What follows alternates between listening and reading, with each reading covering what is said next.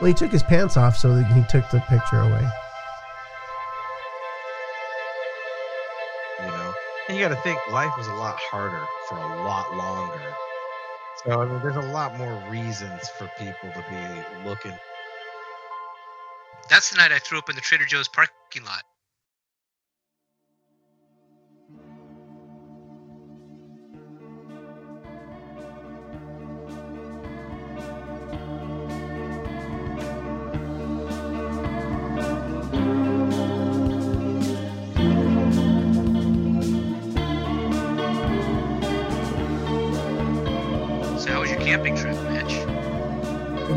Needed. I came back and I felt like a million bucks. It was to get rid of the bees? well, my satanic uh, ritual did get rid of the bees. Good. Or it might have been the big wad of turkey that I threw off into the forest a little bit away from camp and just drew it all over there. Got I had no idea they were so carnivorous. Like they devoured like a couple slices of deli meat in a couple hours. Like it was crazy. bees. Bees. That's weird. So, that is so I Welcome to don't know. 2020, son. I don't know where I heard this story, but uh, there's you know it was basically talking about how ancient cultures would see things as being um, you know of God, and one of the things that they would do, I think it was in India, primitive culture.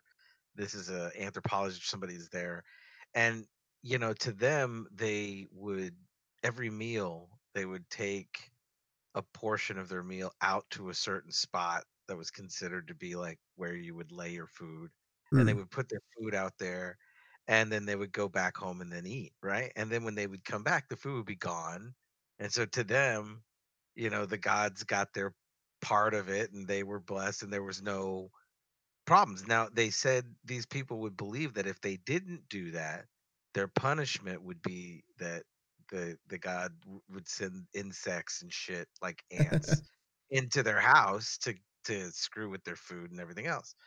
And so this guy goes out there and you know does some visual like i want to watch what happens.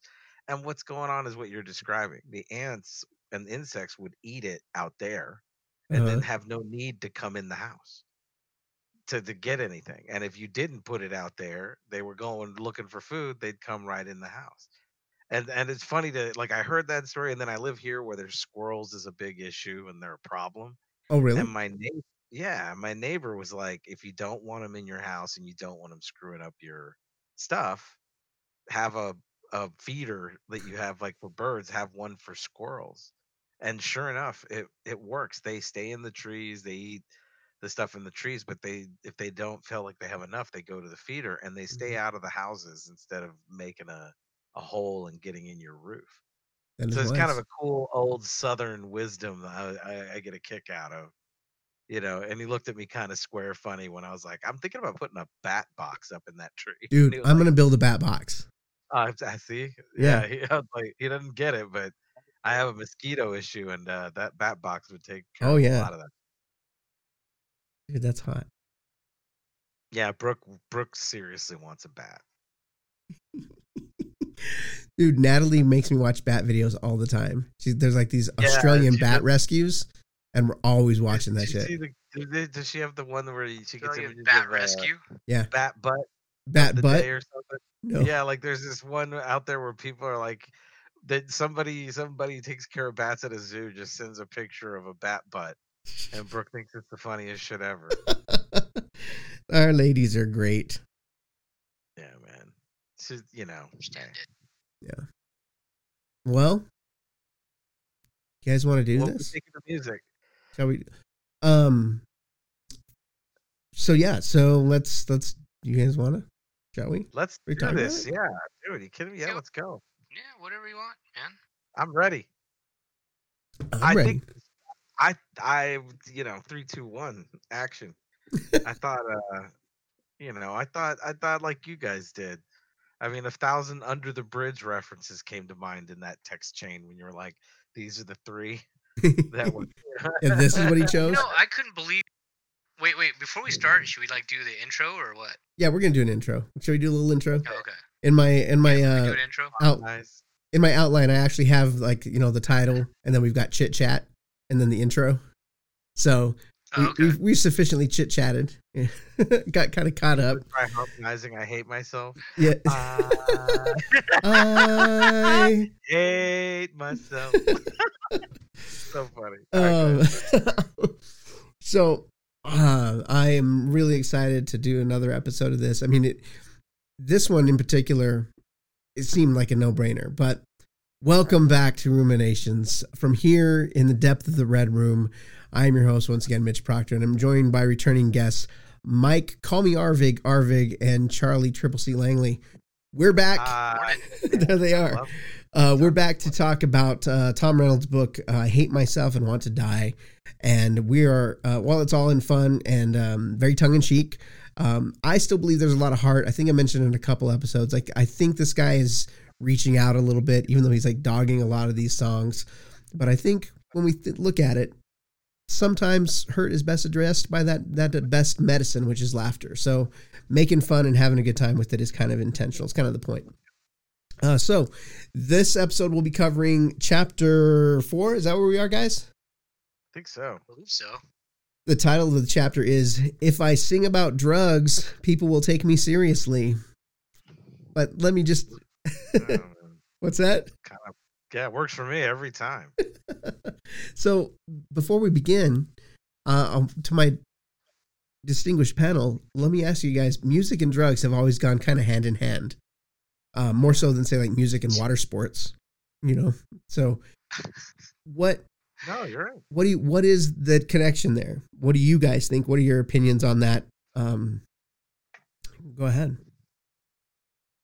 Mike. I think that you've probably got a lot of uh, a lot of artists there who you know they've uh, would call it a double-edged sword, right? Like they're incredibly talented, and yet with that talent, there's something that comes with it that either drives them or you know causes them to see kind of the the dark side of things, right? We've seen it before in like say comedians, sure uh, like Robert Robin Williams. People people say guy was brilliant, and yet had kind of a, a tortured life there. Not really the life itself, but you know just some of the things that he went through, the demons he had to fight. Um, there have been a, uh, numerous other comedians that I could think of, and I think the same probably goes to like to musicians. You know, they have these these tortured souls, so to speak, and this this might be what allows them to tap into that vein of humanity that we can all relate to uh, through their music. Yeah, I, I, I, uh, I mean, yeah, I, I'd agree with all that. I think I don't know if it's everyone. You know, I, don't- I don't know if uh, I don't know if the Dixie Chicks are tortured souls, oh that's but Yeah, there's probably some that aren't quite as tortured, tortured but they the Dixie Chicks probably aren't going out No, getting drunk, you know, like Well- getting getting high all the time. Uh, well, so this is kind of where I want to go. I think, I think, I think you know, it's what we love about our drugs and alcohol. They kind of remove uh, that anxiety or that inhibition. I think that's Mhm. the start. I think, uh, I think if you're a creative person and you're already, you know, hyper creative, and then you add those elements into it, I think that's kind of super old, right? It goes back to um, what was the Greek, uh, uh, you know, where they would s- inhale the gases from the earth and go on a trip, or whether it was the Indian cultures like American Native Indian with peyote and rain Mhm. dances, or you know, it's there's a there's a connection. Mozart, Bach, I mean, they're all kind of effed up and on alcohol or something, and it's uh, Elvis Presley. I mean, it just kind of goes hand in hand. I think if you're what was, what creative, was that you- Elvis's drug of choice? Was it food? He was- with he- a lot of liquor and a No. lot of uh what he was on amphetamines right Yeah. thing was amphetamines so i don't i think um i don't know i think that's kind of one of those things that go no matter where i imagine it might have started the one that popped in my head the most like like brilliantly was native americans and rain dancing and and and mescaline or peyote or Mhm. whatever and i think uh so you're you saying my issues are kind of like genetic Yeah, yeah, in a way, yeah. No, I mean, if we get deep about it, they are to some extent. All of us are to somewhat like genetic. And I think with musicians, you know, you said earlier in the open that um, you know, it's all in good fun. A lot of times I don't know if I'm making fun of the guy putting together the list as much as I'm making fun of sometimes the musicians, you know. oh I- yeah yeah, I mean, I I think in in Yeah, I think we're doing a little, a little bit of both there, Little bit making of fun both. of both the musicians at times. A Little bit of both, yeah, The, the guy who put and I'll- together the list. and I'm a fan of Billy Joel, and it was interesting to hear like a song like that, and and um, Well, I'm did you see the fan of that album cover for that? yeah, I did. That was The, the picture of. Billy Joel on the album cover is just creepy as hell. But I mean, it's Like- sort of a you know he's sort of this melancholy guy, even in that song, and but it's you know it's so dated. I don't know. I I, I Well, yeah, this we'll get there. Yeah, We'll get but, there. uh, Yeah. anyway, I think it goes hand in hand. I think I think most artists are are like that. I don't know about like what would you imagine Celine Dion's drug of choice would be? Like prayer Painkillers. or A prayer. Well, I think it's got. I think it's got to be painkillers. uh, Like she's like she's like after some of these songs that I've done, they took off, and she's like, I can't stand them. I can't stand them anymore. I hate myself for having put this song out. So Oh, yeah, I'm man. sure That she's got real doing some type of prescription, some type of prescription over the counter. yeah, and I mean, look, I think that comes. Think about it, man. If you're if you're a, a depressed, uh, anxious person in ancient times, and maybe you're a little creative, but you, you're shy or you don't want to get it out there, and you start Sure. taking on a real hard, you know, drinking habit, or or or um, what was the opium? You know, like you, Mhm. s- you go into those areas, you you might you'll throw it out Well, there. from my you own know? experience, you know, I, I always felt a drive to perform. I love music. I wanted to be in a band. I learned how to play because I wanted to be in a band. But then when it came right down to it, some of the first performances I ever had, like I was so so nervous I couldn't even sing. One time my throat just kind of closed up, couldn't couldn't utter a, a note. And then uh, at one, the like in high school, everyone's always thinking rock kids are always drinking and smoking and things. But I was actually a pretty clean kid in high school until uh, we a battle of the bands. We had a battle of the bands, and I was shitting myself nervous. so sad. what? No, that that Scott Pilgrim scene Scott at the Pilgrim. Battle of the Bands, Um, where the guy This has is- a this is- song, This song is entitled "I Am Sad," so very very sad. and then he just goes, And then it Down, goes down. so sad. and then he ends it. He goes, "Thank you." Thank you. thank you. Isn't there another one where we, we hate you and we want want you to die or something like that too that they perform? Yeah, Yeah, yeah, yeah, there was. yeah. But that whole thing was great. They they uh the the connection to the relaxing and be able to connect with the muses definitely kind of reared its head and then has never really gone away. That was the first time I drank in high school. My drummer's older sister gave me a wine cooler before that battle of the bands. She's like, "Here, you just need to relax." We won the battle of the bands. We did. So that was awesome. Um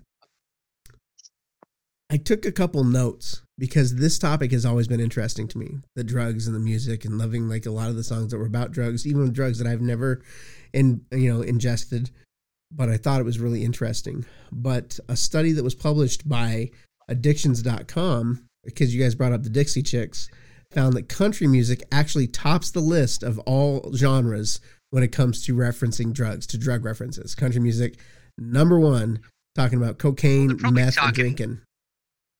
I was gonna say they're probably talking about drinking all the time, but they they reference cocaine and meth, huh? Mhm, and weed. Yeah. Dude, I Number just- one. I just saw a story about Tammy Wynette being an addict, and that's why she died at 55. Oh, You know, stand by your man. yeah. But strangely enough, as much as we love our songs about drugs and drinking, um, starting in 2013, drug references in music, popular music, rap, rock, country have all started to come down. We're not singing about drugs anymore, not as much as we used to. So I thought that was an interesting one too. Since when? What year? 2013. 2013. hmm Uh, That's I kind of mean, look, strange. hmm is it? Do we not tie this? What was the drug that you think people would?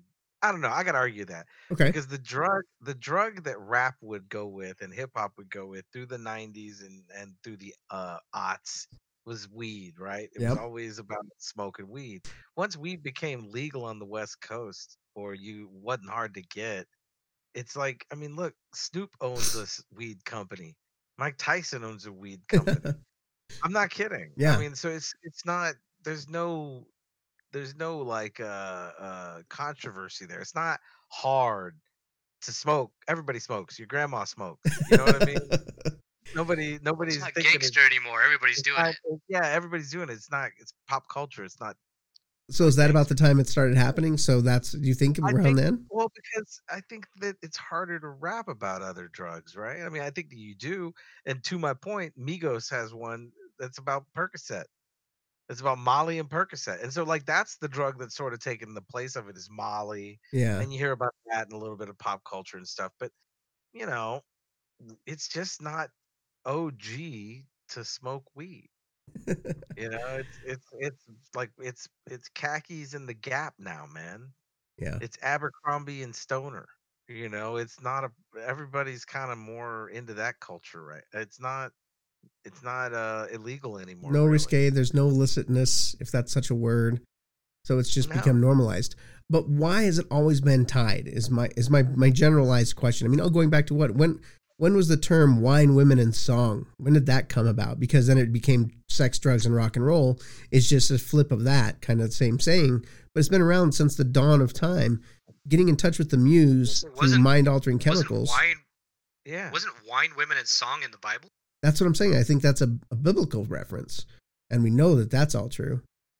people have Yeah, been trying never to been made up. themselves for as long as there have been people. Yes. You know, it it doesn't matter where you go to. It's part of us. And I think we can kind of say right now, it's not like depressed people or people with personality disorders or people with addictive problems. They didn't start showing up in the 20th century. Nope. You know what I mean? So it goes back forever. And I think that, you know, you're going to have people that are already drawn to it. They're going to get a taste of it. They're going to go hard at it, you know? And you got to think life was a lot harder for a lot longer. so I mean, there's a lot more reasons for people to be looking for that stuff. And I, there is a Joe Rogan episode where he goes into this a little more, and we should probably, I could probably try to look it up. But there is a a smart ape theory hmm about about evolution. It's the craziest thing because it basically proposes that apes came out of the trees and started eating everything on the ground, including psychedelic mushrooms, and that the psychedelic mushrooms and the trip that they went on is what started a routine for them and started growing and expanding their mind and, and Whoa. a million years of evolution. I know, I know you think I'm ridiculous. I'm No, that's up it. That's interesting. That's, But that's that- an interesting thing. Yeah, like, yeah, have yeah, you ever seen a dog going after a lizard? Somebody told me one time that dogs around here eat lizards because they get high from them. Oh wow, that might be. I don't know if that's true, but My I certainly know that my dogs are always trying to catch lizards. Well, I think you mentioned earlier too, uh, Charlie, about you mentioned Mozart. Um, Mozart very famously into a lot of alcohol use, tobacco. Yeah. Chopin was uh, into opiates, so it goes back forever. And there's nothing new under the sun when it comes to sex, drugs, and rock and roll. Mixing drugs and rock and roll is just kind of how it goes. Do you think that's why those people, like you know Mozart, like Beethoven, they were considered like kind of on the fringe at the time? Like they were rebels, they were upstarts. Same thing as like you know the the the rock from the '80s. Like a lot of that was kind of on the fringe, and I could see that. I people mean, were all upset about that. Nice Society didn't wasn't uh, didn't condone it, but I'm sure they still did it behind closed doors, just like in the Well, I- 80s. Right? I think they very much did. I think the high society had had a way bigger access to it, so they Mhm. abused it. They had the money for they it. Had, and they also had the ability to hide it or get taken care of. You Mm-hmm. know, it got per- it got it would always get dropped down, but like it, it's part of that. No matter where you look in the world, the uh the theory is called stoned ape theory. hmm and it's um he basically believed that psilocybin mushrooms were the evolutionary catalyst from which language projective imagination the arts religion philosophy science and all of human culture sprang this is from terence mckenna um basically let's see let's go back but that's a good description of it that psilocybin mushrooms uh, is what it says imagine homo erectus a now extinct species of hominid that stood upright and became the first of our ancestors to move beyond a single continent. Around 2 million years ago, these hominids, some of whom eventually evolved into Homo sapiens, began to expand their range beyond Africa, moving into Asia and Europe. Along the way, they tracked animals, encountered dung, and discovered new plants. So, this is kind of a long article, but it's uh, Terence McKenna. It's called Stoned Ape Theory, and um, basically it says that the two sort of found each other, and that um, it sprang a lot of our evolution. Which, if we're gonna go back to what you know, what ties arts and stuff together, I mean, it may just be that that was always going to be the way that it was. Yeah. You know. But check it out for those who are interested. Stoned Ape Theory with Terence McKenna. It's a really cool read. That sounds cool. Uh, Have you ever looked into the bicameral mind? I'm sorry, what was that?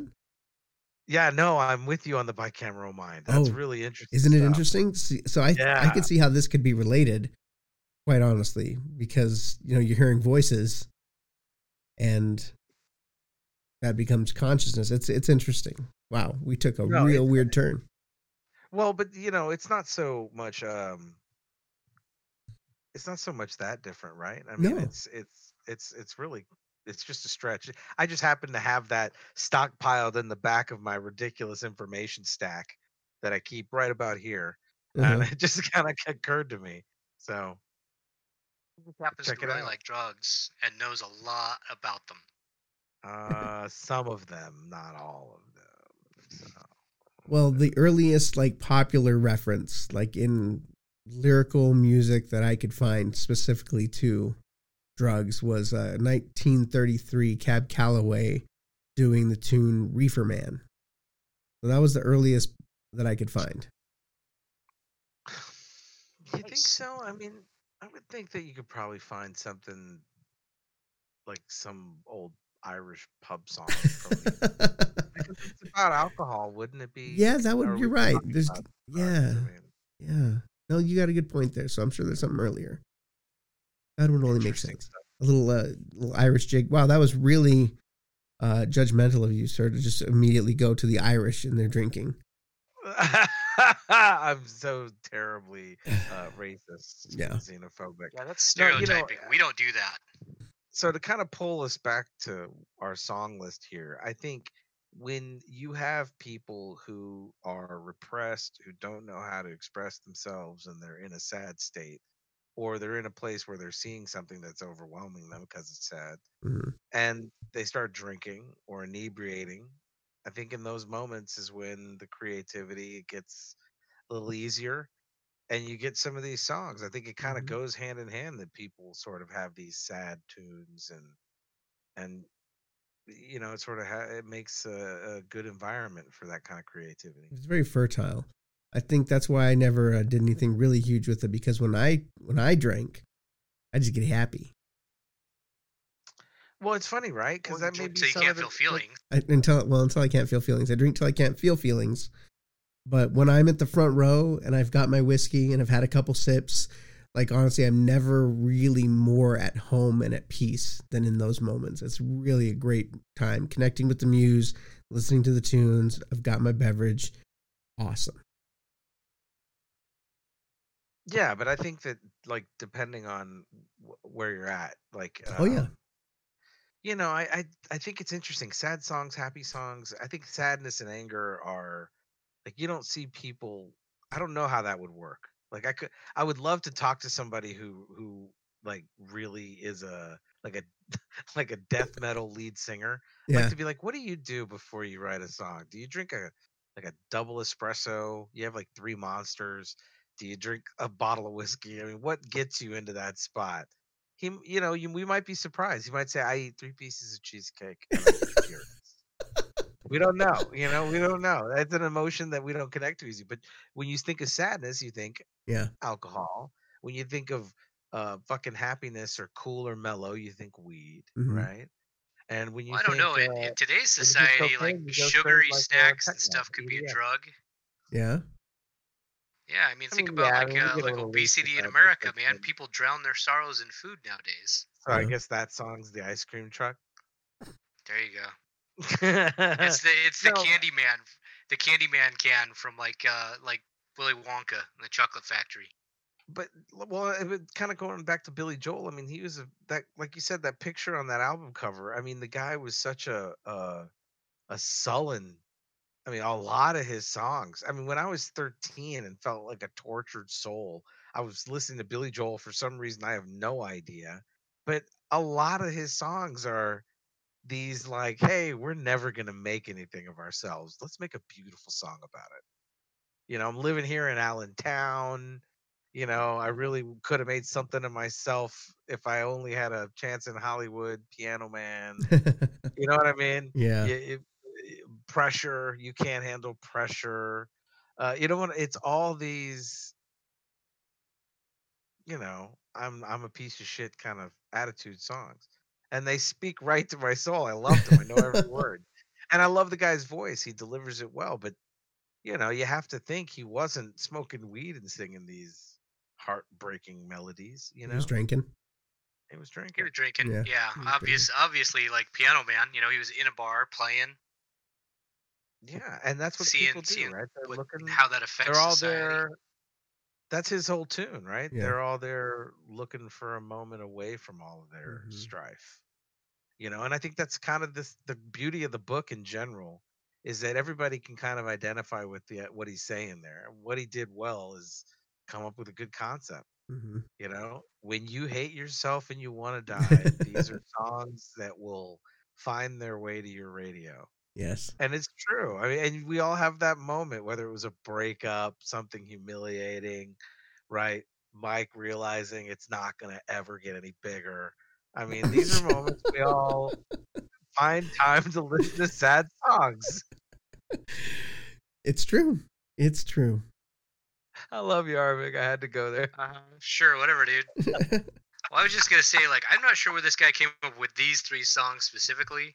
Maybe I don't we should name them off, just because, just because, Yes. like, like you know, Billy Joel, sure, uh, Hootie and the Blowfish, sure, but then the third song he came up seemed really kind of obscure, Yeah, that was and weird. I, there's so That's many other songs out there. it is obscure, but it's a real bummer. It's it's definitely a bummer. It is. And kicked off a whole. got a s- Go ahead. I was gonna say it's just got a strange tune to it, though. Hmm. All right. So uh, for the ruminators out there, these are the tracks, It's just so you uh, can get caught up and build your playlist around it. Uh, so the first track is Captain Jack by Billy Joel, published in 1974.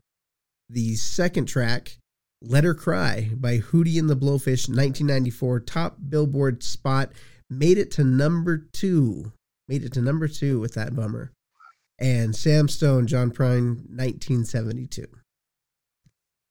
And we're going to go ahead and take a listen to these and uh, give you guys our thoughts and reflections on them. I struggled with Let Her Cry since the day it premiered. I've always had a problem with that song. You cry when you hear it. Yeah, I mean, the first time I heard it, I, I had a problem. I have a problem now. I didn't like it. I don't like it. It's not good. Not to me. All righty. so Uncle Charlie, why don't you count us in and we'll hit play on this Captain Jack song by Billy Joel, 1974. All right, ruminators, get ready to listen to this song with us. Captain Jack by Billy Joel in three, two, one.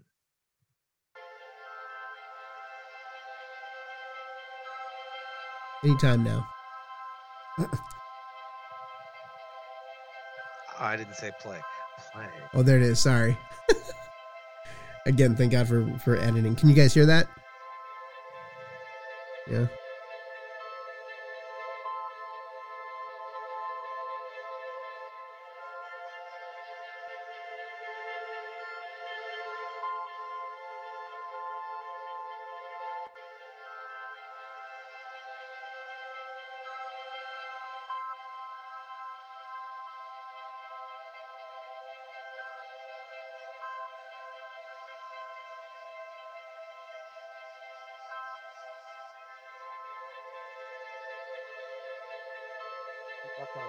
Boots are right there. The tie dye jeans.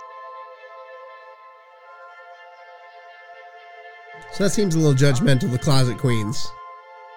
Right. Well, it was 1974. Contact. yeah.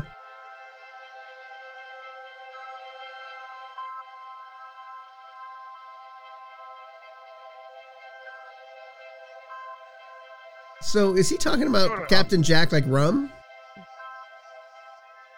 Oh, that's Captain Morgan. Oh, Captain Morgan. Yeah, that's right. Yeah, I tend to Yeah. think that that's a person. Yeah. Like the dealer? Yeah. Well, see, I didn't know if maybe that was a street term for some type of drug they had back then. Like, you know, instead of crank, smack, you know, now they got Captain Jack. Crack boom pow. Look, the, Mhm. when you think about Billy Joel, Captain Jack is a dude at the bar down Mhm. the street who's got a pocket full Probably. of joints. You know. When he talks about a push, just a little push tonight, makes me think of them shooting dope. Yeah, like there's there's a different thing going on there. Yeah, for sure. Well, see, and there Charlie's sitting at home and masturbating. Not much else to do. That's right. What's wrong with that? Oh, no Oh, no judgment. judgment, Charlie.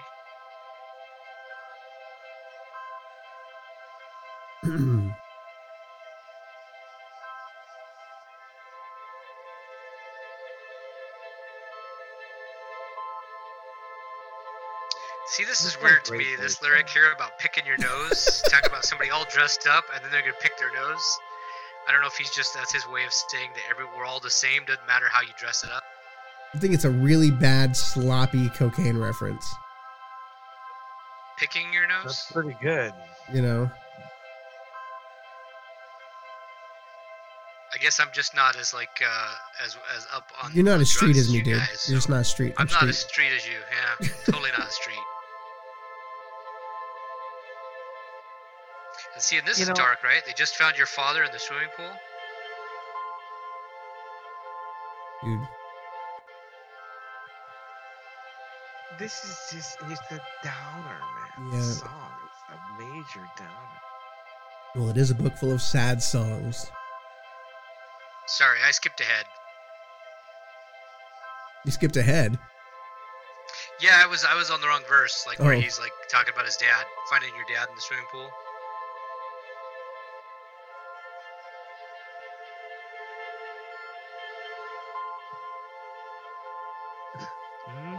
Yeah.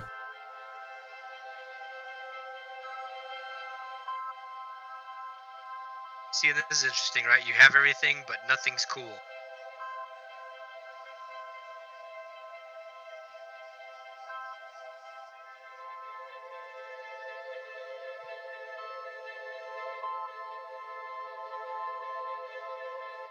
Was also a long song for what I kept talking about. You know what? It's a it's a really long song. It's longer than uh Bohemian Rhapsody.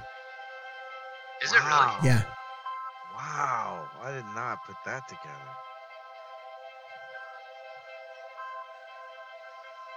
You know, I just knew it felt like it took forever to end. It's still taking forever to end. So True, can I say it this, is. Though? Like, uh, li- I hate when someone that like love songs. What about this? This is not necessarily a like. It's it's almost like it's not about something sad. It's a song. I don't know how to explain this. I'm saying it incorrectly. Like sometimes when it's a sad song and you feel like you're sad and you want to go to a place, hmm this would make me feel worse. Like it wouldn't make me feel like I could relate. It would be like if somebody was like, "Yeah, I know you're really having a shitty time, but hey, let me tell you about Kazakhstan." You know, it's like what? like yeah, Let me just make it worse. Describing this, this Well, I think in- grim look out of that things. Like, sense, oh, you're in your Charlie- car, you're all dressed up. You say you got everything, but nothing's cool. You know, In that you- sense, you know though, doesn't it go along with the title of the book then? I think this I hate song Hate myself and I hate want to die.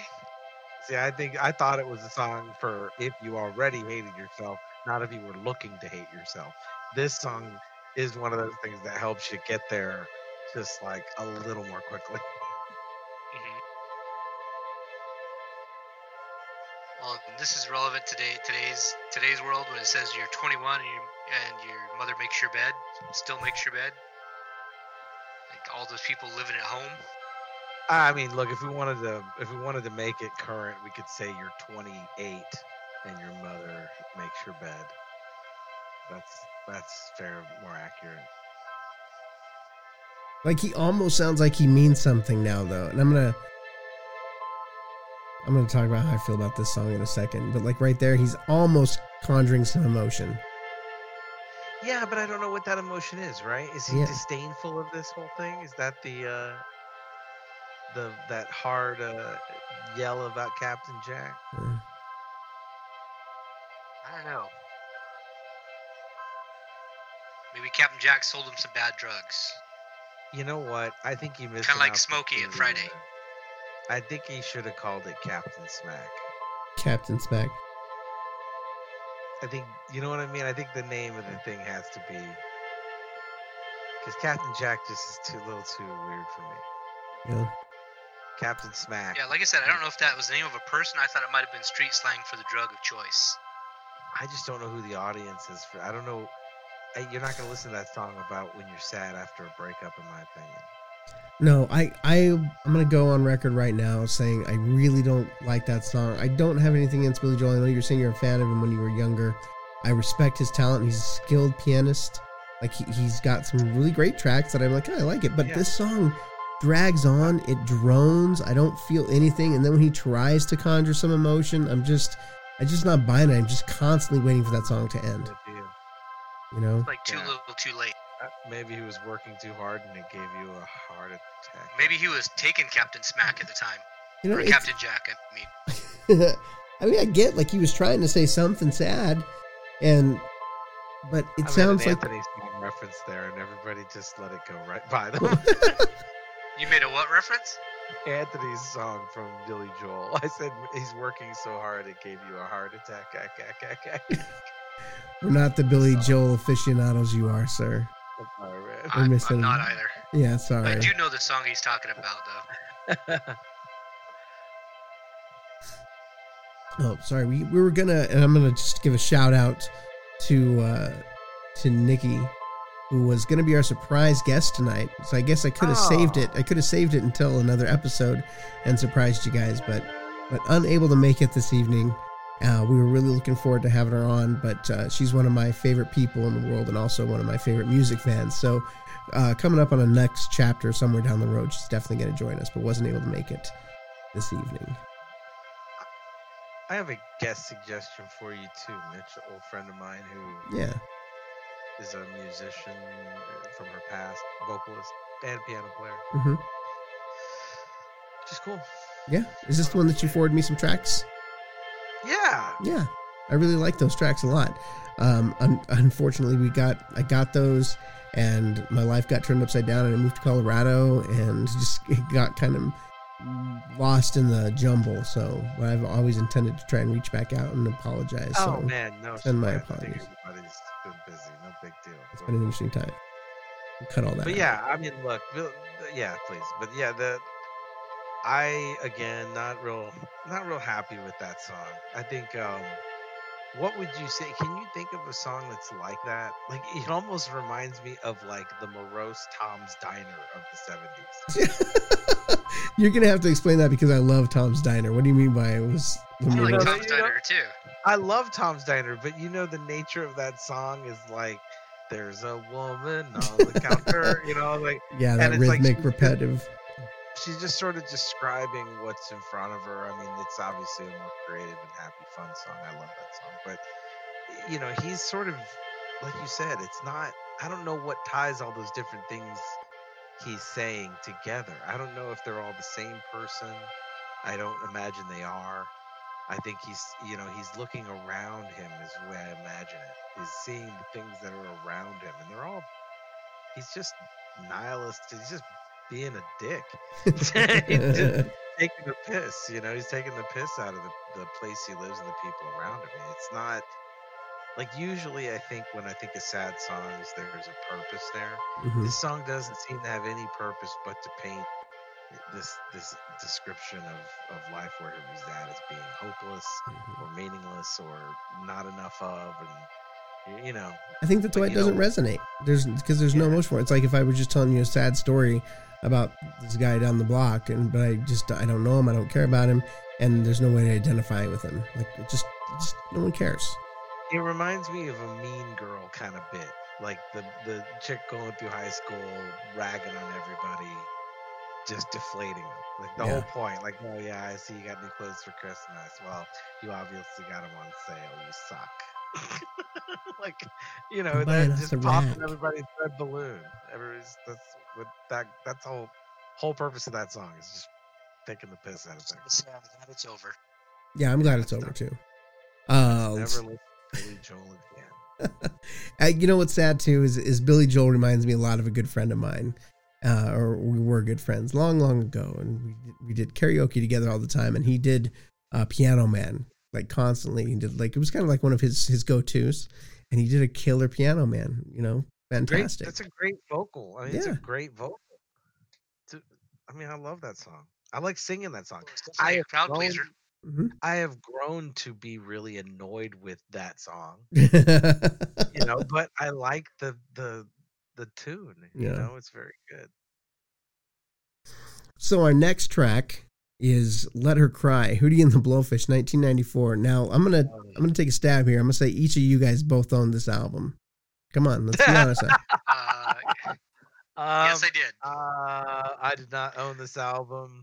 I did. Don't lie, own- Charlie. Come on. I own the single because at the time. This single, you bought the single? No, let me tell you why. Okay. At the Why, why'd you buy the album? Because let me explain. At the time, I was doing wedding receptions as a DJ. It was part of my gig. And so I would go to the customer's house and I would talk to them and get a playlist and then I would give them They wanted Let Her like Cry.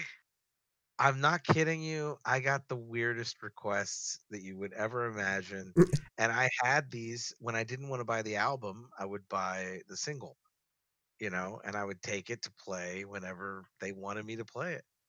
And they were you, people have weird associations with songs. If you No, and I mean, true. if you- if you're a DJ, you will get the craziest requests in a moment of happiness. People will be like, "This song will rock," and you're like, "That song's about butt sex, man. Like, you understand what they're talking about? You know, listen to that the lyrics. Superman song. Yeah, I mean that's uh, they don't understand and they don't care. They just want to have their good time, you know. Mhm. So I had the song, I had a single. It was in my collection. I hated it, but there were times I had to play it. I chalked it up with songs like Boot Scootin' Boogie. Okay, Okay, I had to play that too. I had that single. I didn't buy that album. I wasn't a Brooks and Dunn fan. Well, see, now I got to ask. This begs the question, Charlie, and this is getting a little off topic, I guess. But like, what is the weirdest song you ever had to play at a wedding Yes. that didn't belong? that didn't belong. Man, I mean, and you can say you can say "Let Her Cry" because it definitely is not a wedding song. No, it was, you know, it, you get rock from the 80s. I got a lot of that. Def Leppard, Pour Some Sugar on Me, stuff like that was funny. Well, that just makes But- sense. I mean, come but on. the one that was the Yep. most awkward is I had a gra- not a grandmother, but the mother of the bride tell me to play anything her son wanted. Her son had to play a Toady song at a wedding reception. I mean, think about that. A Toady song at a wedding reception. So I'm there. I, I mean, I don't know how to. They always sung that. about murder. That's the point. They Mhm. always sang about murder. And so you got to think I'm playing fun people get on the dance floor stuff, right? A lot of a lot of 70s for the older crowd, a little bit of delight, a little bit of different things, a lot of mellow like middle ground area for the you know, stiffs in the in the audience. And then this guy comes in and wants me to play Tyler, which by the way is a specifically violent song Right. And I go and so I mean I remember going to his mom and being like, "Look, I don't think you want to play this song," and she's like, "Oh, how bad could it be?" so I start playing it, and right about the time where the lyrics are.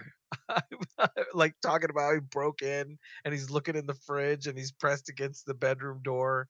That's when people were kind of starting to walk to the table. 'Cause the the whole thing is, it, at that point, I'm I'm at fault, right? It Yeah. doesn't matter. Killed the dance floor.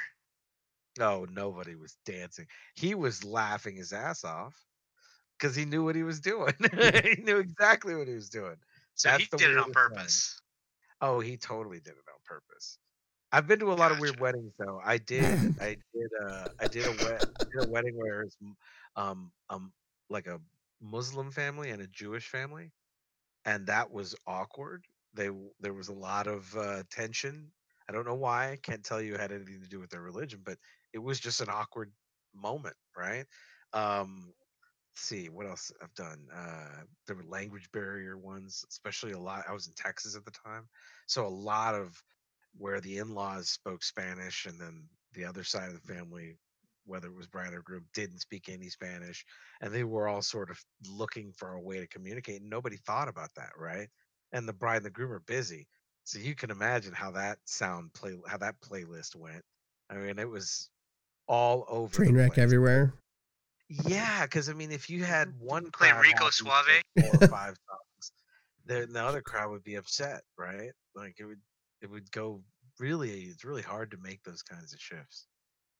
But yeah, I played Wow. some weird stuff. Yeah, That's crazy, man. That's crazy. I can see that, like at weddings, like weird things going on. But Hootie and the Blowfish, I agree. Like Let Her Cry, just I don't know. I guess I could see where people might think just because the way that the tune plays that maybe it's not a sad song, and if you don't listen closely to the lyrics, maybe it sounds like it might be But he's talking about crying. But He talks about crying for like five minutes. Everybody's crying. He's crying. hey, She's people cry at crying. weddings. Oh, uh, okay. Let her cry. She's getting married. Let her cry. Is that what you think? Maybe mm-hmm. they're thinking. Let her cry. Okay. That could be what it is. I don't know. what do you think his position is as far as singing that song? Like, tell me what I'm missing. What Well, inspired that song to? Yeah, let's take a listen to it. Let's it. take a listen see to if- you. Count us in. All right, guys, Oh. here we go. Let her cry. Already playing. Getting you real quick. Three, two, one. Here we go. Post. Yeah, sing it. That's pretty deep. She's trying to find that thought that just escaped her mind. Yeah. I like this line though. I got to give him this line. Oh, Stipe's not hard behind. Yeah, Stipe's not far behind. I love Stipe. I loved REM, man. You got to Oh, tell me that's that Stipe. That's got to be REM. That's good. I'm sure. I'm sure it probably is. I'm just thinking she's got daddy issues. So she only tells him where she's been when she's had too much to drink. So when she drinks, she gets real confessional with him. Could be. Some people do. But he doesn't care. He's just gonna run his hands through her dark hair.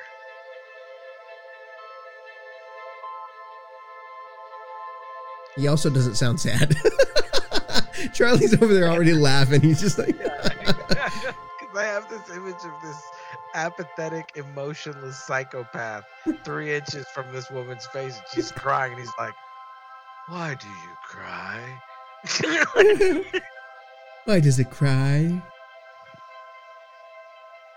Like Arnold Schwarzenegger is the Terminator. yeah, it's something I could never do. This guitar solo sounds so bored too, so sad. Like, eh, Yeah, it- All right, I'll that just- was that was the era though. I'll just appreciate some. how dare you? Edie Brickell had an awesome guitar solo in her Dude, song. Edie Brickell, nice call. I loved Edie. Uh, Yeah, yes. New Bohemians all Yes. day. What the hell, baby?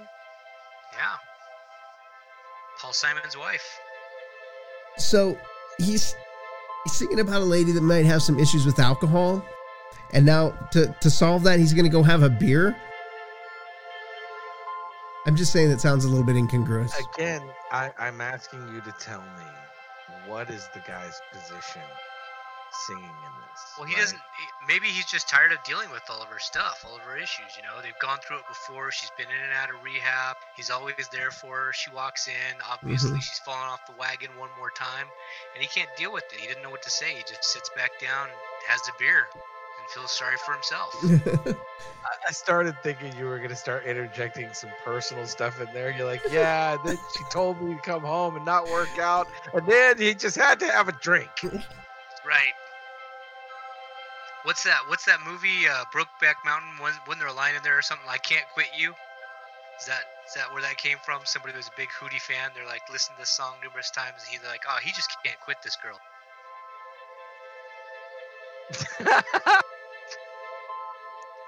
I I don't know. Is it Blowfish that made you think of Brokeback? I don't know what made that. Where's the connection, bro? I'm just saying, man. I'm just saying. I can't quit you. He can't quit her. I don't think he's trying to say he doesn't care. I mean, like I don't Yeah. know what he's saying. That's my point. Maybe that's it. Maybe he just doesn't care. He's like, dude, just I'm gonna have a beer and feel sorry for myself, and I don't care. Just let her cry, let her go, Yeah, I mean, let her do her own thing. I'm I'm done. That's kind of where I was Mm. getting at. Is he just seems to, you know, who cares? Again, another sort of apathetic. And see, she's not. Cha- okay, but see, she's the same girl that you fell in love with long ago. So she has changed. She hasn't Well, changed. can't believe she's. The, Oh, no, no. okay. He said he can't, Oh. can't believe she's the same girl. So she's changed. Yeah, yeah. Like I see her now, and I can't believe it's the same girl that I loved all those years ago. So But he this is can't quit her. m- mourning. This is kind of a song of mourning of like, well, she's not who she once was. It's letting that. yeah, obviously the drugs. The drugs got her.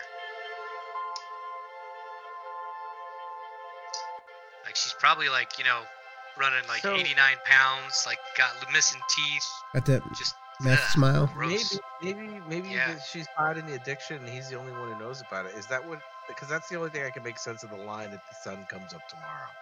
Like that's a that's about the only deep line in the whole song to me. You know, You don't think crying like the rain falling is deep? You don't think that's deep? That's that's a Uh, hard reach, man. Like, It's a tough reach, right? Yeah. how do you get there, all the way there? No, I, I really. I thought it was very emotional when he called out for his mama.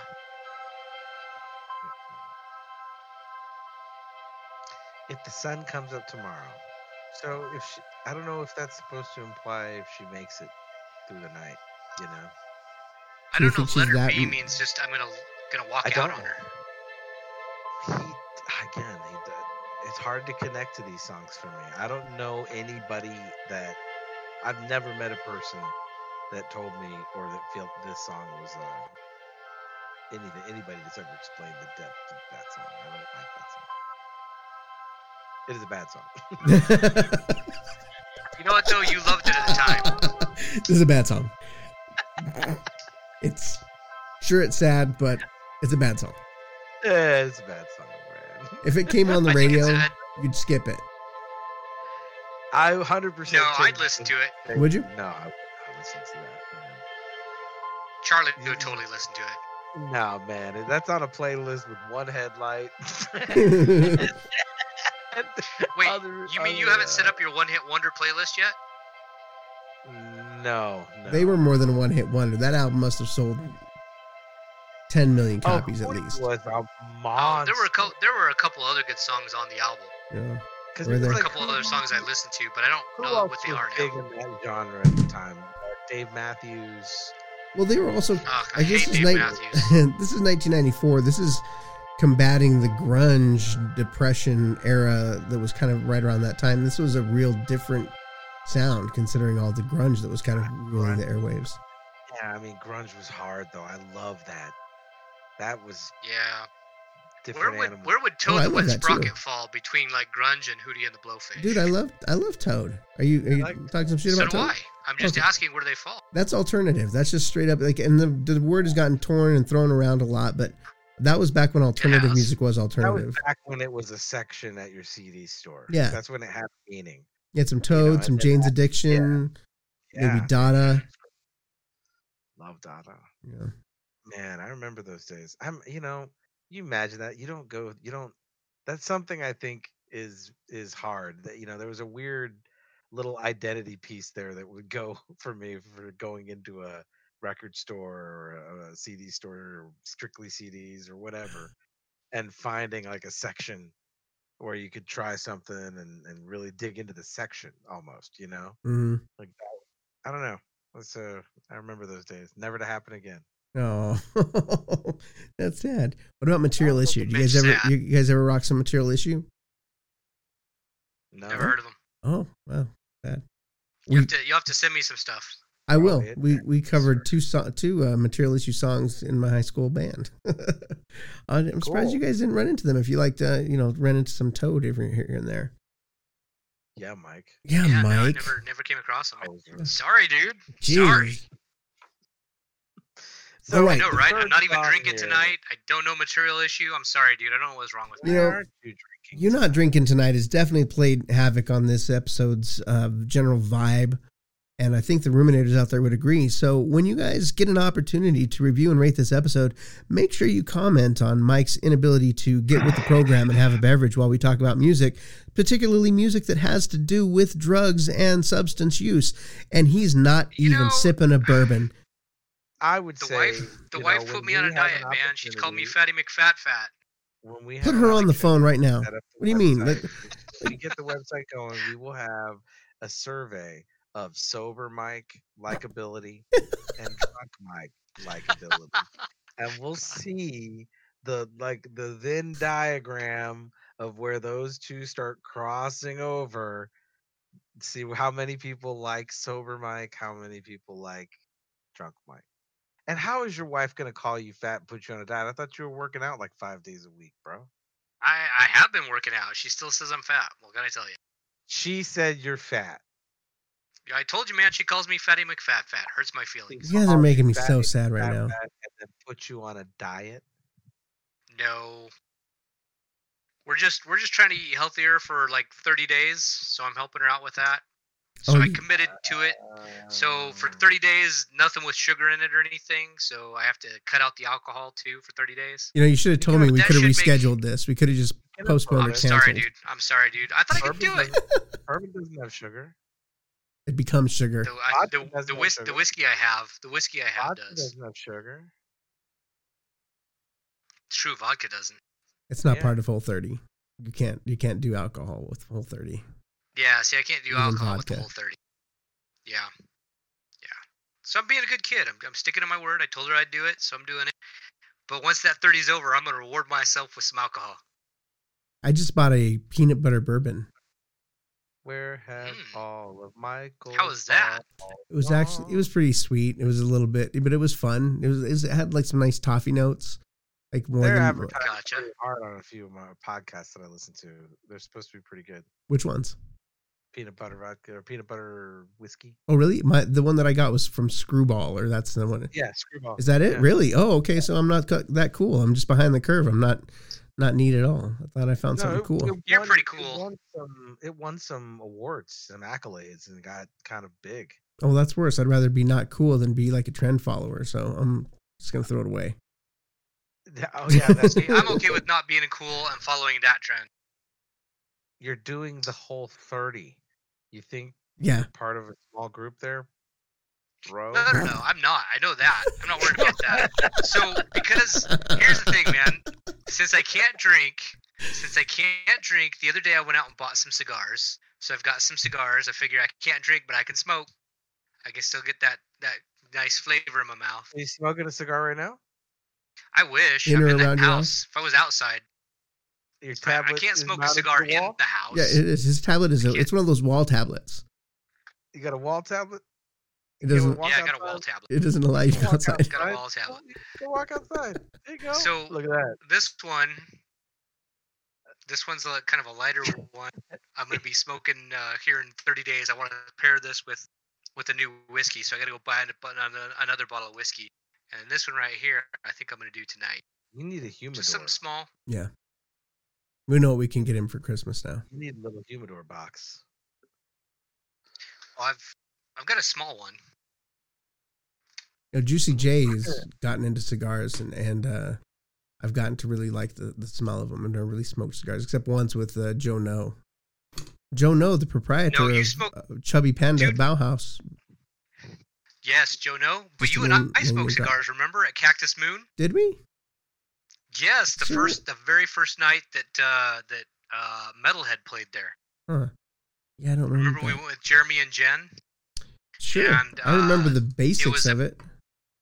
Well, okay, yeah, I remember a lot more than the basics, but I yeah, we were pretty wasted that night because they didn't play any songs, and my waitress made sure that I was not without a beer the entire night. I do remember. Yeah, now I remember that night where we thought we were And you going to go see them kept- play, and that it was just more like a meet and greet hangout. This is going to be the new place they're going to perform. Right? Yeah. And then you remember, of course, that they called out two for one shots. So you and I did shots of tequila, and then that chick came by with the uh, the cigars, Yeah. and you're like, "Hey, man, want to smoke a cigar?" I'm like, "Yeah." I'm like, "Yes, I do want to smoke a cigar." I do want to smoke a cigar. Man, Yeah. I was so sick after that. That's the night I threw up in the Trader Joe's parking lot. Well, you know, everybody has. Which time? Which time? Well, I did it twice, so actually, I did it twice that night. Let's do this third song, get it out of the way, and then rock our uh, honorable mentions because I bet we have some interesting ones.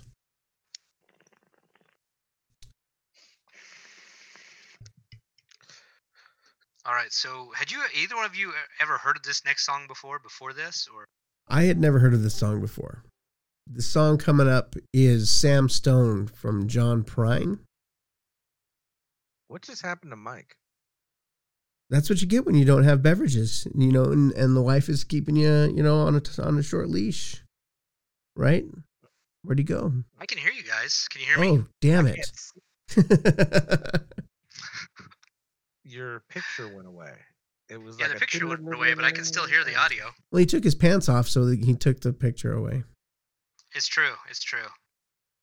Hey, Billy Joel was talking about masturbating. Well, Was he? yeah, Oh yeah. I was actually pretty surprised to hear that lyric like in there. So blatant. Is- that's not. know, what for Billy Captain Joel? Jack was, Yeah. right? Arvik, I think you have a bad internet connection I probably do have a bad internet connection. because without your video, your audio is a little better. Oh, really? Yes. It honestly is. All right, that's cool. No, not really, but I mean, it's just a fact. Well, you can you can cue up the song. Okay. Uncle Charlie, count us into uh, the Sam Stone jam. Okay, here we go on the last part of our three part journey. We hope you've enjoyed it so far. Just kick your seats back and get ready to listen along to Sam Stone in three, two, one.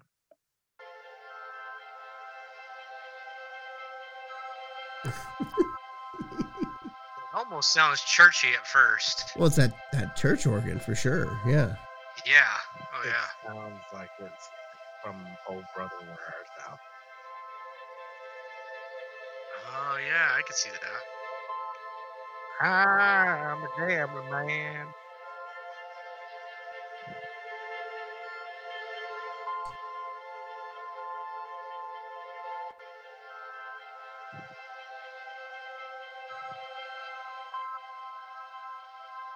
Right, right with the morphine. Yeah. This is about PTSD. Oh, it's it's absolutely. And it paints no. It doesn't pull any punches. Like straight up, Purple Heart, monkey on his back. It's really direct. Yeah, it that Which this war one is this talking about? The Nam. had to be a Vietnam. There's a hole in his arm where all his money goes. Yeah. You know what it brings to mind is the uh, scene out of Flatliners in the 80s where she finds the dad in the bathroom shooting up. Dude, I love that movie. I did too. You know what's sad is it sounds like he's talking about this from a kid's point of view in a way. Mm, Wow. I didn't put that does Because make there's it a hole sad. in Daddy's arm. Yeah.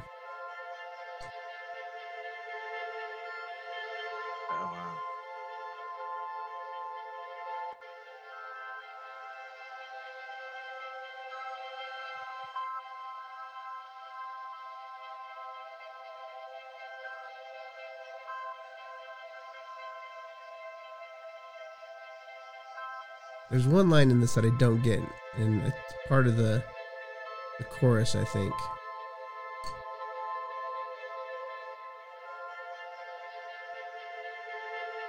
Which which line is that? Uh, it's something about the broken radios.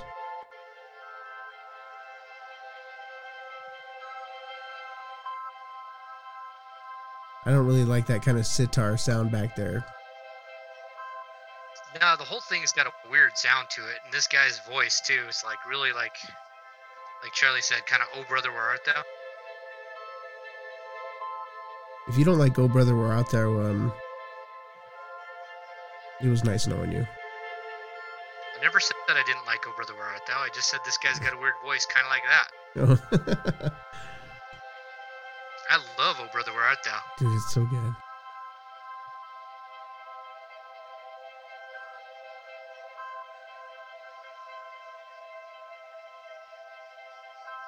What does that mean when he popped his last balloon? Is he a drug mule? That's another heroin thing, right? Yeah, that's, that's definitely that's just how he got it. I wouldn't know. I haven't done all the drugs like you get.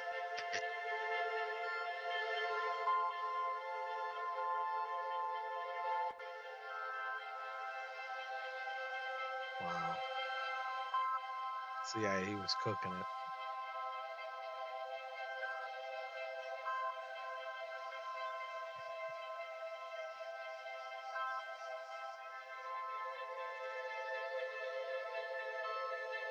Well, this is kind of sad too, right? Paints an image, the flag draped casket. Mm-hmm. This is about the draft.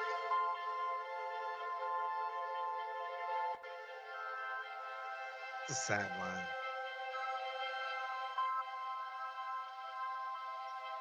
Yeah, this is a ni- about nihilism.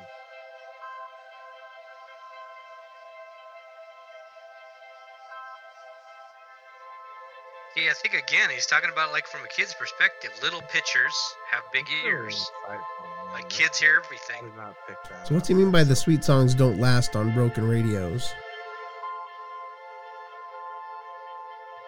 What's that line about? Sweet songs never last too long on broken radios. Yeah. I don't know. I'm not sure. Maybe it's just like you know, broken radio can only pick up the sad songs, or Well, it could also just describe a chaotic home life. Yeah. It just it just might be a, a metaphor for home. I mean, a broken radio. You know. The, ha- the happy times go by too fast. The sweet songs don't last on a broken radio. So, here's what I'll say. I love things about that song. I just don't like the tune at all. Like the tune part of it. I don't like the the, the melody. I like the the lyrics. I think the message is good. I wish it were in a different format, sung by somebody else. I like It's that meaningful. one. It that one is the one that of these three most takes me kind of to a sad place. Like Yeah, like that one definitely makes My me heart bleeds for that guy. for Yes. that, that for who that's about. For that being real. For that being something I can imagine. You know, it's right out of Born on the Fourth of July. Mhm. yeah, yeah, I could see that. of the three, it's the one that where it's, he sounds like he's got some experience with it and means it the most. Like, um, I don't know. Just it, it, it definitely makes it rings something true. Something about it rings true. That it- the other ones know, just kind of it are lacking added and depth. hollow. I gotta say it added depth because of uh, you know who gets extra brownie points and gold stars? Arvid. Talking about the perspective being from a child's point of view. Yeah. Is- It really pulls down that mood. It pulls at your heartstrings when you think of it from that I point. think that's what makes it sadder is that it seems like it's from a kid's point of view. Listen, you're absolutely right. I think you're absolutely right. Yeah, that's kind of tough. Yeah. Yeah. Hard to make fun of the the the content and the topics. Kind of pertinent now in a weird way, you know. And um, I, it's about PTSD and, and loss. And man, Mike, you're right. I think you hit it on the head. I think it's from a kid's point of view. Sad.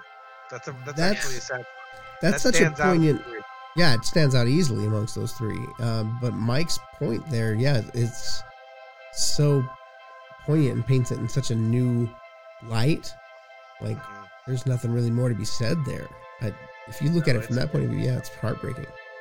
You know, Mike, every Drop. every so often, amongst all the crazy, ridiculous shit you say, you, you say something amazing, and you just did. Hey man, every now and then I come up with a gem or two. It's why you keep so him real. around. it was a real gem, dude. Yeah. It was nice. It It was was. good. It really caught me off guard. I didn't I didn't think of that myself at all. That was really receptive. I'm gonna like listen to more Thanks, sad man. songs now because of that, man. I'm gonna go be sad. I'm gonna go be sad tonight. It's gonna be a weird Google search later. Yeah. Try try to find the poignancy in every song. sad Really, songs from a children's point of view. the songs about loss and drug overdoses, but from the perspective of a child. and Spotify search go. and Well, you, you know what? Like immediately springs to mind talking about songs from a child's point of view is Magnum uh, PI. no Different strokes. Magnum. No. Uh, shoot, who's that? Who's who's the band that sings Santa Monica? What? I don't know. I don't know the song you're talking Uh, about. Ah, it. okay. Let me see. Oh, Everclear. Everclear's got some songs like that. Oh. Like there's that Oh. one Father of Father of Mine or something. You know which where one? the dad leaves. Um, they sing that song "Wonderful." That one from Yeah. the kid's point of view. That one is is- terribly heartbreaking because he sings about Star That Wars is- posters, man. That that I Yeah, can dude. identify with, man. Yeah, that's a sad song, man. That one that one should probably be in this book if it's not in there already. Yeah, like mommy and daddy are fighting again. He's just like, I want everyone to be wonderful again. Can't remember the rest of the lyrics, but yeah, he, he's. Thanks a lot, Mike. Thanks for really bringing it home on the I you hate know, myself I, I want to I die could give episode. you a, a reason to uh, to drink. To While do you're drugs. not okay.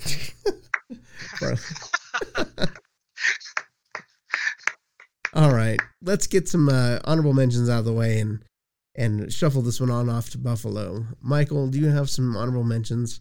Because it's not like there are Uh, very many songs about drugs and alcohol. There's very few, very few in fact. But the first thing that sprung to my mind was White Rabbit. Oh, there you go. Yeah. Uh, was that Jefferson Airplane? Wow. Um, and then, uh, believe it or not, Guns N' Roses, Mr. Brownstone. Oh, son of a sprung to my mind bitch! Also, That's a good one. I love that one. Three pointer. Yeah, God, yeah, that's a good gotta one. love that.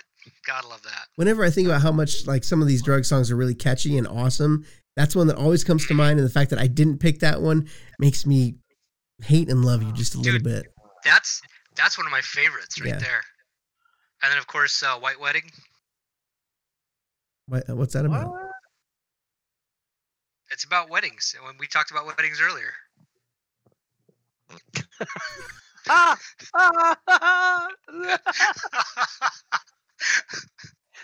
I think I think sober Mike lost a few points Yeah, right there. you know what? That's okay. Uh, I made I, I made up for that with Mr. Brownstone. yeah. Yeah, Mr. Brownstone's gonna carry you into the end zone, man. You're gonna go across the line with that one. Nice, nice. I I mentioned mine earlier. Under the Bridge is is probably I thought the flagship store. You know the the the face of that whole um genre to me. I don't Mhm. know if a song that is at least in terms of ones that are very popular. It's a huge hit, huge song, totally about singing about drugs. I, I don't think anybody could hear a few bars of that song and not immediately just want to go along singing it. That's my that's my honorable men- uh, mention. Yeah, it's how out of touch No, I I thought know. Of, Go ahead. I thought of that one too, and I also thought of uh, a Rehab by uh, Amy Winehouse. hmm Although I I kind of like I was on the fence about that one because I'm like, ah, she's talking more about rehab than the drugs themselves, but I think it still kind of applies. Mhm. Charlie, did you have any more honorable mentions? No, man, I, I only thought of the one. I mean, I could probably think of a couple more. Give me a sec. But Oh no, that's, the one, I, I, that's the one I'm pinning mine on. that's You know, I'm- I, I think it's really. I think it to me that's the the the first choice for me that pops in my head is under the didn't they have like a really close friend or like a I, I Yeah, or maybe That- it was a previous guitarist? Yeah. yeah. That's and I. I mean, I think it was. I, I don't know. It's incredibly well written. It's an incredible tune. You know, it's it's a damn near perfect song for me. It's really great, but I am going to dock them a few points on that one just because after that song hit, the Chili Peppers were just never funky again. They were just that's like, true. You know, they were still they wrote some good No. tracks, but it's just like ever after under ever Oh, yeah, you're right. You're they right. just never got funky. Not like some Apache Rose Peacock or anything. None of that never ha- it never happened again. And I was sad. I think you're Uh, right. So my first honorable mention is Heroin Velvet Underground. I mean, Oh, wow. painting it is like right on Front Street. Here you go, heroin. But that song builds and twists and turns. And as an eighth grader, before ever having a sip of even whiskey or anything, like listening to that song, it was such a wild ride. Just it was like, is that what drugs are like? And and I don't know what's going on. And it's just it I really love that song, and I have friends who and family members that have struggled with that drug, and I've never touched it because it's very scary to me. I would hate to ever encounter that um, that kind of addiction and that level of uh, difficulty. But that song is just really something. It's incredibly well orchestrated, and it. I, I, I hesitate to say that it puts you in that mindset because I don't know and I don't want to assume because of like I've said I've, I've known people who've struggled with the drug and I would hate to ever try and put myself like in any way uh, coming from their perspective. Do you know what I'm saying? Do you get what I'm saying? I, I would never want to say it. Yeah, no, I do. But that's what I feel when I listen to that. Say you don't know. I mean, you you can you can say what you you know what you get out of it and that you imagine, right? But I don't know either. Yeah. I don't know either. But that song is really yeah. something. It's really it's a trip. And then my uh, next, I had a really hard time because there are really some great ones. I'm gonna say "Snowblind" by Black Sabbath. Super super great one. So and, you were back. You were back a, uh, a few decades from where we were. yeah, I think that's where that stuff originates for me. Like way back, way back. Uh, so I'm going to yeah, drop one that's a little more modern. Then, and, and, when I say modern, it's still 40 years old. and wow. that's sad. And that's sad. It's probably not 40 years old, but uh, Master of Puppets, Master of Puppets, Metallica, oh, like that oh, track. Yeah. Yeah. Nice. Another cocaine song. Nice. And then of course wow. the list could go on and on, but those are my top. Like those are some good drug songs. Well, you know, have you ever read? Uh, have you ever read the book "A Scanner Darkly"? No. By Philip oh, K. Wow, Dick. yeah. You should. You should so if you ever read that book, that book is about some some guys, and it's about them being on drugs and stuff. And that'll trip you out. After like reading that book, man, I like I don't know if it's a good description or not for being on a drug trip, but it certainly felt like it was. Hmm. It was an interesting book. They actually did a movie of it too with Keanu Reeves and I think mm-hmm. uh, Robert Downey Jr. That's like that animated kind of thing. Cel shaded. Yeah, yeah, it was an mm-hmm. animated kind of one, cel shaded. Yeah. I never saw the movie, but I read the book and it was trippy. It was good. Woody Harrelson, Winona Ryder. It was a all star cast. It was a totally different filming style. It had this um, live action comic book sort of feel to it, like an a-ha video on on acid trip. It's really kind of on cocaine, on crack. Uh, yeah, I mean, it was really trippy, and it was it was meant to deliver that. So I, I kind of, I'm a huge movie fan, so I like that kind of um, experimentation mm-hmm. where they're gonna use that filming style to deliver. I guess it was a really good way to make you feel like you were in that trip with them. Mm. You well, know, like I said, if you if you read the book that that was based on, I mean, the book does that too. It makes you feel yeah. like you're on some type of a drug trip. It was a really creative way to try to break the fourth wall, right? Like they're trying to pull you into that experience while you're there. And here's the funny thing about it. It may be that that when like kind of like we're touching on with the music, it may have been where the people who put together the the cinematic concept for it came up with it influenced by drugs and maybe even had gone so far as to create it for primarily for people who would enjoy it also on those kinds of drugs you know? So like like a laser light show to pink floyd yeah essentially there you go yeah, yeah right? I mean but that's that's kind of what I, I, I imagine when i watch it. That's why i like that kind of movie even mm-hmm. if it's you know there's going to be stuff you don't you know put together there but the acting's there. It's interesting as hell. It's um and the visuals are just weird. They're weird. And the message is received. Like it's it's worth watching. I'll check it it's out. not, you know yeah you should try it out man. Try it out try it out and that's a great message to end on when we're talking about songs about drugs and alcohol use Try it out. try it out. try it out. Not really. Don't knock it until you try it. Don't know. Try it out. well, my mom always said, "How do you know you don't like those lima beans until you try them?" And I was like, "Well, look, there's no better way to know that drugs and alcohol are bad by trying them. You got to try them first. You know they're bad after." A friend of mine You'll forwarded a, a great T-shirt to me the other day. It said, "That's a horrible idea." What time? Right.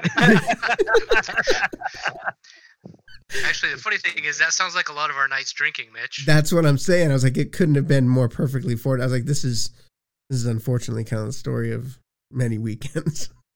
You know, I didn't expect for this episode to be as diverse and uh, interesting, and I think it's funny because it really did go a, a little global with some stuff, but it's all connected. It was in that last song with Mike's input is now like it's heavy for me. I've Yeah. still got it up right. Well, I think it's a it's a it's a good topic. It's an interesting topic. It's a worthwhile topic. I think that Thanks for listening with us, people. yeah, definitely. Uh, we'll revisit. I think in uh, you know future podcasts, and because we we always end up talking about music. It seems like in the the red room, and uh, it's a big part of my life, and I know these guys as well. So, uh, yeah, that's all I got to say about that. Oh man, it's a good note to to wrap that episode on. I think. Indeed, we're like drugs. We're expanding people's minds. that does uh, wrap us up. So, uh, all you uh, ruminators out there, don't forget to join us uh, at our social medias the Instagram, the Twitter. Check us out, uh, Ruminations. Coming soon. Yeah, and don't see you dropped a little nugget earlier, but this will be this. That's fine. Let's go ahead and we'll give them a little hint, a little taste of what's to come. Uh, you guys are all going to have to check out launching in October. Should we should we drop them the name or should we just coming up? Let's just say Maybe, maybe just let it let it ruminate. Let them ruminate on it for a little bit. We'll give you little gems to ruminate on for sure. More of what you love, more of what we love. So please, Growing. We're gonna give you more content. You got a lot to look forward to. um, so please remember to rate, review, and subscribe. Uh, and remember, folks, let a smile be your umbrella. Peace.